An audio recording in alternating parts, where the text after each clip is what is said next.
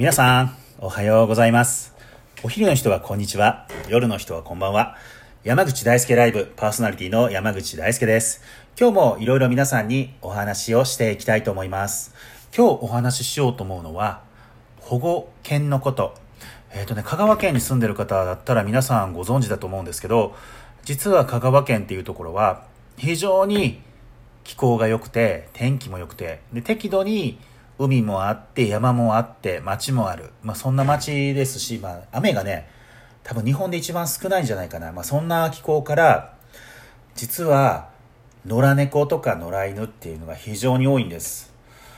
で、特にこの野良犬に関してなんですけど、殺処分率っていうのがもう日本でもほぼほぼワースト版っていうのを長年取ってます。まあね、時にはあの、ナンバーワンの座を退くんですけど、もう本当に平均すると、もうずっと香川県でトップじゃないのかなっていうぐらい、この犬の殺処分率っていうのが非常に高い。えーそんな街になってます。やっぱりね、野良犬がね、すごく暮らしやすいんですね。もうこの山があってそこで住む、そして群れていく、で、人が適当に餌もあげたりとか、まあ、そんなのもしちゃうんですね。で、今いろんな方とお話をしてるんですけど、この保護をどうするのかとか、この犬たちをどうやって里親を見つけていくのかっていうのが今香川県で非常にあの進んでいるというか、あの、人々のみんなの力がもう今結集して、まあ、やってるんですね。でね、市内まだけだけど、県内いろんなところに保護してる方とか、あの、いるんですけど、やっぱりなかなか追いついてないんですね。で、保健所の方でね、皆さんご存知かな、あの、犬っていうのはよくペットショップで買うとか、まあ、野良犬を拾ってきて買うっていう方、まあ、この2つが多いと思うんですけど、実はあの、譲渡会って言ったり、あの、保健所の方でも犬の引き取りっていうのをやってるのってご存知ですかね。えっと、ペットっていうのがどうしてもね、その野良猫、野良犬をまあ拾ってくるって思ってる人多いと思うんですけど、実際はその子たちをきちんと保護して、まあ、検査もしたり、病気もあの確認をしたり、場合によっては、虚勢避妊手術とかもしたりとかして、まあ、大事に飼ってあげて、まあ、そういうトライアルをして引き継ぐ団体さんもいるんですけど、たまたまね、うちもね、今一匹の保護犬っていうのを飼ってます。結局、どこから僕もらったかって言ったら、最終的にはあの、倒産保険所っていうところからまあ引き取ったっていう形なんですけども、なかなかね、この経緯っていうのが面白くて、うちの犬、今、バトラーっていう大型の犬なんですよ。多分ね、2歳か3歳ぐらいで、今、ひるもらった時にすでに28キロぐらいありました。今30キロぐらいですね。もう本当に元気であの走り回る子なんで、あの僕でもまあ散歩してたら転びそうになるぐらい、まあ、力が強い子なんですけど、えっとですね、その子がね、ある日突然、あのうちの実家ですね、あの、川のそばなんですけど、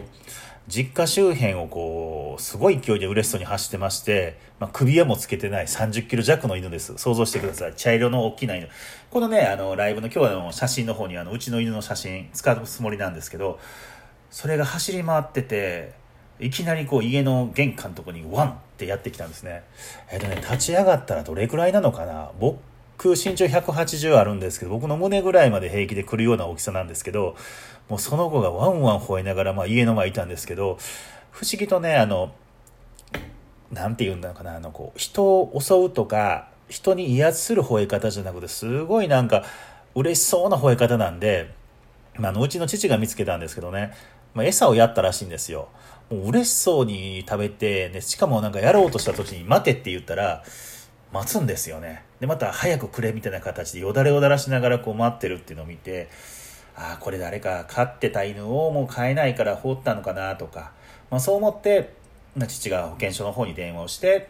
誰か里親を探してほしい。まあこれだけ人懐っこい犬やから、まあ誰か飼ってくれるよっていうので、保健所の方にお願いをしたっていうのがまきっかけでした。でもね、やっぱり大きすぎるんですね。30キロぐらい、まあ、あったら、なかなか買うっていうのも大変ですし、またね、結構吠えるんです。あの、吠えるの本当に甘えて吠えるこうっていうのもあるし、ま、玄関とか人を見たらね、慣れ、遊んでっていう形ですごい吠えるんですけど、大きいんですよね。大きい子が吠えるとものすごい声が大きくて、もうあの響き渡るっていうことで、やっぱなかなかもらい手がないっていうことで、最終的には、もうあのいろんな方にお願いをしたんですけど、誰ももらえないということで、このままだったら、殺処分になってしまうんですけどどうしますかっていうことで連絡をもらってあのうちの父親がね見つけて、まあ、そんだけ言うんであればもう買いますということで、まあ、うちが引き取った私が引き取ったっていう形になりました。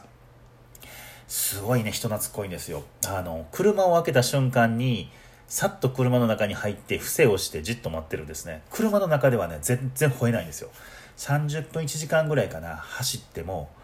全く吠えませんね。それぐらい多分車の中で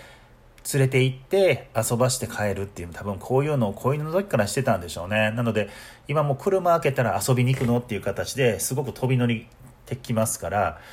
今も病院行く時はね車の中にゲージを置いてドアだけ開けてさあって言うた瞬間にはもう自分でそのゲージの中に飛び込んでいって座ってドアを閉めるでもそれぐらいね何も買う前からそれぐらいまあ人懐っこいというか、まあ、訓練されてたんです。まあ、残念ながらね、吠えるっていうのと体が大きいっていうのが本当大変なので、もう散歩も大変ですし、もう吠えるのをどうしようかなっていう最初1年ぐらいね、試行錯誤してました。なかなかね、もうどこ、夜吠える、まあ、2時ぐらいに吠えるとかがあったので、まあ、田舎なんでね、まあ、猫が走ったり野良猫が走ったりとか、まあ、そんなのもあるんですねなので、ね、まあ、あの小屋の場所を変えるとかどうしても叫ぶ時はあの小屋の檻をちょっと閉めてあの外に出れなくする、まあ、出れなくするってなんか結構ねあの広いんですよ。父親と一緒にあのイノシシ用の柵を使ってちょっと広く作ってるので、まあ、ちょっと動けるスペースはあるんですけどまあ、そんな風な苦労をしながらようやくね今この時間に餌をあげてこの時間に散歩をしたらある程度いけると。もうあの人が通ったり犬が通るともう泣くのはもうある程度仕方ないのかなっていう形にで今考えてます。でね、あの、今日話をしたかったこと、すいません、長々とこれね、まだ慣れてないんでね、最初にできればね、今日話したいのこんな話です。でもこんなことがあってね、みたいな形のね、流れが作ればいいかなと思ってるので、またそのあたりはね、これからもどんどんどんどん山口大輔ライブ成長しますので、皆様お時間あれば聞いていただきたいと思います。で、今日お話をしたいことっていうのが、明日使える雑学、明日使える小ネタですね。あの、香川県では、実はあの、保健所から犬を引き取った場合、まあ、譲渡を引き取った場合っていうのが、虚勢手術とか、マイクロチップのこの補助クーポンっていうのを実は一緒にいただくことができます。なかなかね、あの、マイクロチップっていうのはやっぱり何千円か、まあ、8000円ぐらいかかるのかな。やっぱり有料なのでなかなかつけようかっていう方も少ないと思いますなんか迷子札だけにするんですけどあれもね首はなくなったら、まあ、外れてしまったりとか迷子札自体がもう落ちてしまうとか見えなくなるとかあるので僕はあのマイクロチップ埋めようかと思ってたんですけどその保険証から譲渡を受けた場合はそのクーポンがついてるんです。なのでね皆さん、まあ、できれば今飼ってるワンちゃんとかにはそういうマイクロチップとかいざいなくなった時の対策っていうのもしてほしいんですけどこれから犬を飼いたいなどうしようかなっていう方できれば保護をされてる方譲渡会もしくは保健所の方でもねあの探してほしいと思います。本当にあのもうほっとけば殺処分って言って殺されてしまいますので新しい子犬ばっかりではありません。もう本当に大型犬とか老犬もうおじいさんおばあさん犬ですね。そんなのもいるんですけど自分たちのね環境に合わせて飼ってほしいなって思います。この他にももう今飼ってるワンちゃんとかでももしかしたらちょっと外に出た隙にとか、まあ、気が付いたらとか、まあ、特に外で飼ってる方とかはねあの知らない間にこう他の野良犬がっていうのもあるので、まあ、できればこの虚勢避妊手術っていうのをしてほしいなと思います。市のねホームページとか見てもらったらね皆さんが住んでるあの地域によってこれね料金とかね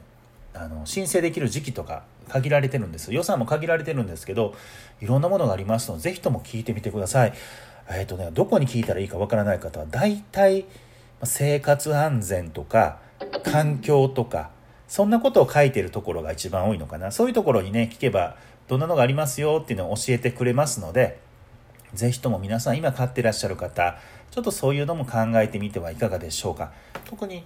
小さい時とかね若い時に虚勢手術っていうのをすることで、まあ、ホルモンバランス若干ね崩れる場合もあるんですけど大きい病気とかになりにくいとかそういうあの利点もありますただ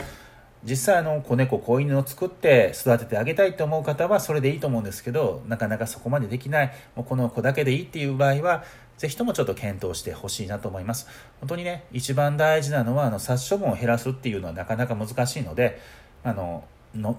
望まれなかったって言ったら失礼なんですけど、望まれない新しい命を生まないことっていうのが、この殺処分予防につながるのかなと思いますので、ぜひともね、検討してみてください。えっ、ー、と、今日は動物の虚勢避妊手術の保護について、補助についてお話をさせてもらいました。またね、こういうことを動画とかのもやってますので、興味があったらぜひとも山口大輔ライブ見に来てください。Facebook や YouTube の方でもしてますので、あの、興味のある方、コメントいただければ、こんなテーマについて話をしてほしい。こんなこと何かあるんですかね？とか言っていただければ、いろんな情報、明日使える小ネタお話をしたいと思います。それでもだいぶね、いい時間が来ました。